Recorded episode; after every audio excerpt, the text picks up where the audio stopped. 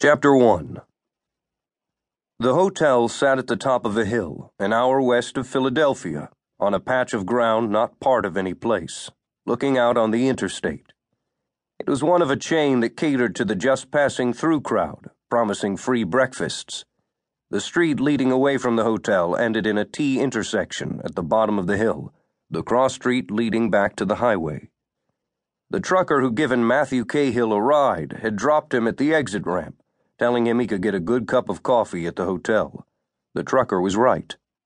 The desk clerk, a young woman with anxious eyes, quizzed Matt about wanting a room. Just coffee, he said.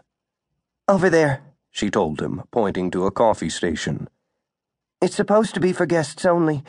You can have some, but you'll have to move on. There's no loitering here. He was a big man and had an edge about him that made some people nervous, even when he was clean and pressed dressed rough in an old barn coat, sweatshirt, and jeans, and looking worse after not showering or shaving for a few days.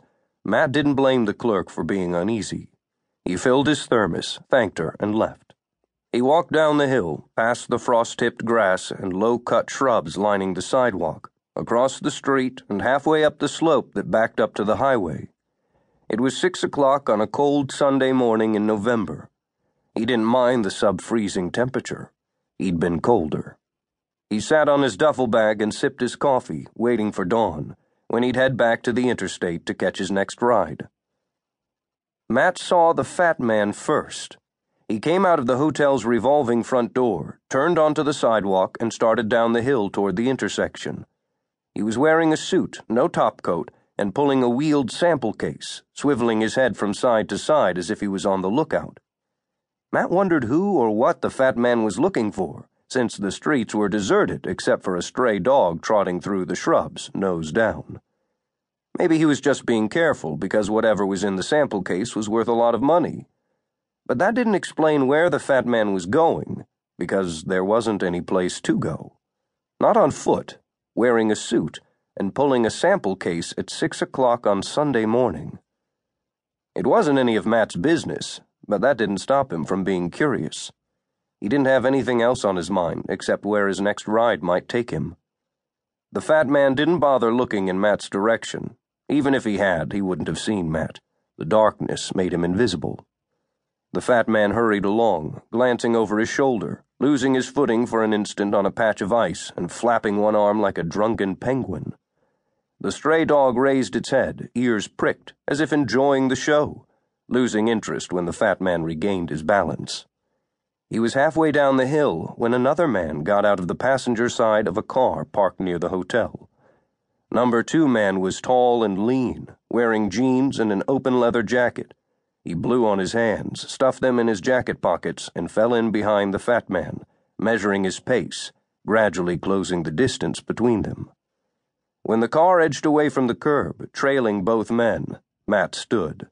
He was pretty certain how the next few minutes would play out. Number two men would catch up to the fat man. The car would pull alongside them. Number two men would grab the sample case and jump in the car, and off they would go.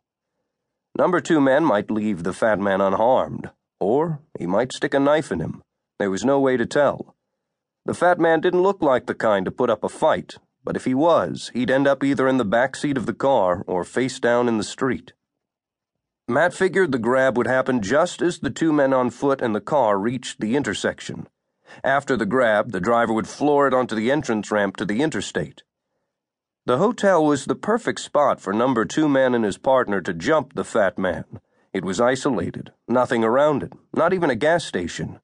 If the fat man lived to call the cops, they'd be miles away before the first siren sounded. And if he didn't, odds were they'd never be caught. As plans went, it was a good one. They'd picked a location and time of day that minimized the chances anything would go wrong. They'd thought of everything, except the one thing they never could have thought of Matt Cahill.